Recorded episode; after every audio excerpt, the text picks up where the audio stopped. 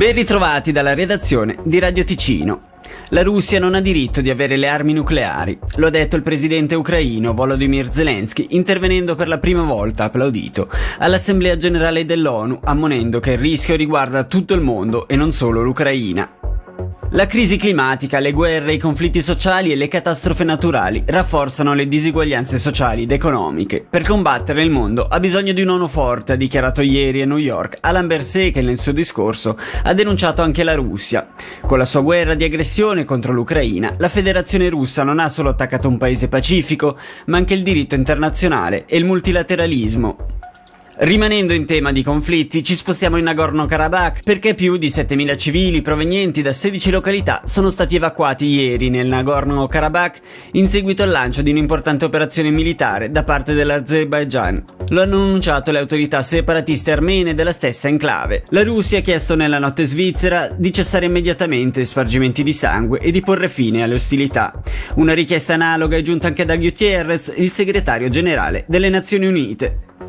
E rientriamo in Ticino perché la decisione sul dopo Locarno Nice è attesa per martedì prossimo. Sul tavolo del municipio le proposte giunte entro la scadenza, lunedì 18 settembre, sono tre.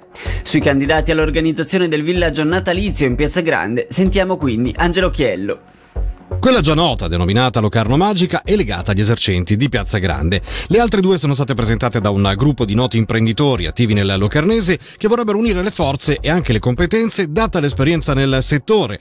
L'altro dossier invece è stato confezionato da una ditta con base a Locarno specializzata in comunicazione e marketing. A confermare la notizia a Radio Ticino è stato il sindaco Alain Scherrer che ha preferito però non fornire altri dettagli fino alla prossima settimana. Martedì prossimo infatti, quando tutti i dossier saranno già stati analizzati dai servizi servizi cittadini, nella prossima seduta dell'esecutivo verrà stabilito chi organizzerà l'evento più atteso e chiacchierato degli ultimi mesi. Stando a nostre informazioni, il progetto più ambizioso è quello presentato dalla cordata di imprenditori che, però, così come concepito, dati i tempi strettissimi, potrà concretizzarsi al 100% solo dal 2024.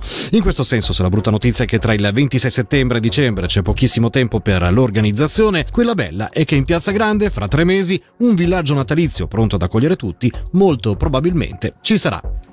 E infine concludiamo parlando di calcio perché il primo impegno per lo Young Boys nella fase gironi di Champions League si è tramutato in una sconfitta. L'esordio al Wangdorf nell'edizione 23-24 si è chiuso infatti con la vittoria dell'Ipsia per 3-1. Subito passati in svantaggio i bernesi hanno saputo recuperare e portarsi in parità per poi però subire due reti nei 20 minuti conclusivi.